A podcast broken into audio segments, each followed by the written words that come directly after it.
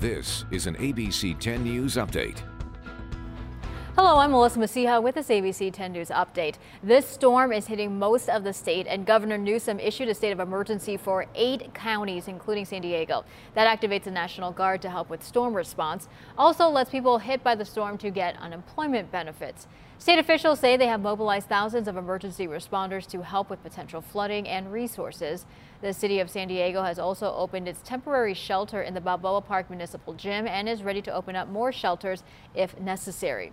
Mayor Todd Gloria issued another evacuation warning last night for low-lying flood-prone areas. It warned of potential flooding and incoming rain. It's not an actual evacuation order, though. The city says it is opening a temporary shelter in the Balboa Park Municipal Gym, and the mayor is hoping that families who need to leave their homes feel comfortable using the assistance.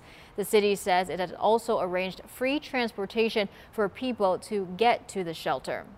Let's go ahead right now and check in with Vanessa.